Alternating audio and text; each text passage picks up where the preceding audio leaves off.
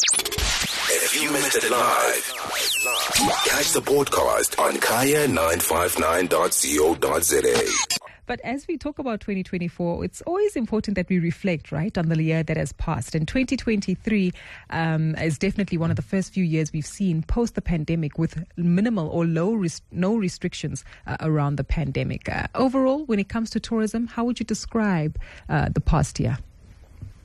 The past year has really been uh, great uh, for us, Gugu, uh, both from a domestic and an international visitors perspective.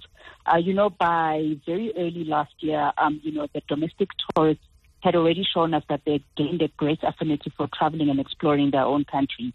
Um, already, um, we had already exceeded our pre-COVID-19 numbers um, well into the year last year.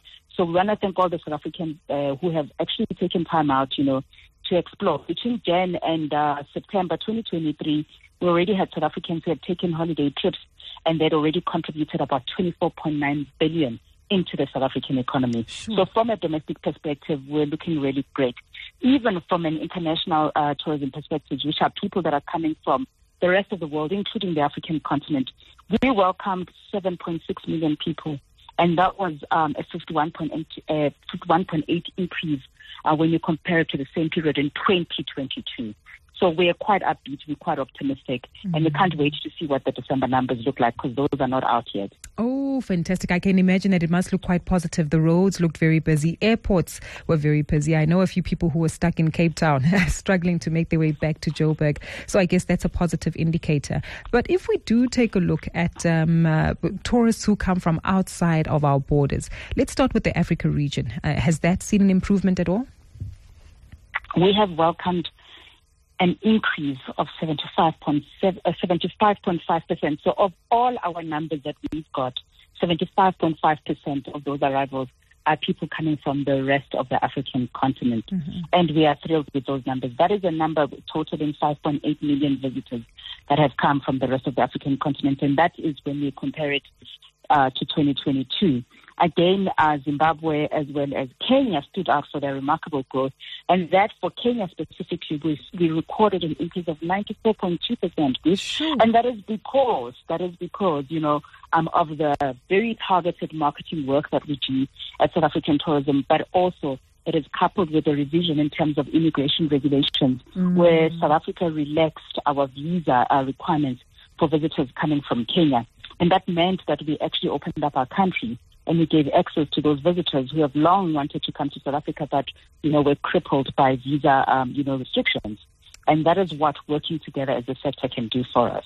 100%. Speaking of visas, I, am just intrigued. Are there ongoing conversations, I guess, with policymakers and the likes just to see an improvement uh, or better management uh, in terms of uh, visa access, especially when it also comes to professionals who come in um, for, for, for business tourism in the country?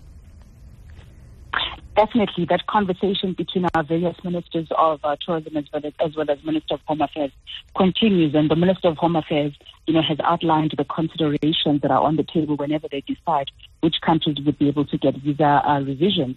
And that is an ongoing thing. We obviously continue to work with the Department of Tourism as well as other related government, um, you know, institutions where that is concerned. But yes, visas are a big concern or rather, this is a big consideration because that speaks directly to accessing in our country. 100%. When we talk about uh, tourism as well in South Africa, we always have uh, referred to uh, the uh, markets in Asia to be a significant contributor here. Ha- has this had any impact uh, or increase as well in the last year? Absolutely, especially coming from China, because for the longest of time, you know, China was closed. China is one of the last markets, you know, to actually open up uh, following the COVID-19 pandemic. And fortunately for us, when China did open up, we also uh, launched a direct flight, uh, you know, between one of the biggest cities in, in, in China as well as Joburg. And that, um, you know, we've seen a very big uh, also growth uh, from the Asian markets, including China, as well as obviously India. We know that in India we still have some visa challenges that once sorted out, we are really expecting those numbers to again surge as we have done or as we have seen in Kenya as an example. Mm. Talk to us about the US and uh, Europe uh, and the kind of momentum we're seeing there. The US has actually gained such momentum that you know, we are now crossing our fingers based on uh, what numbers we'll receive for, for December, but actually we may, um, you know, uh, reach our 2019 pre-pandemic numbers for the U.S. market.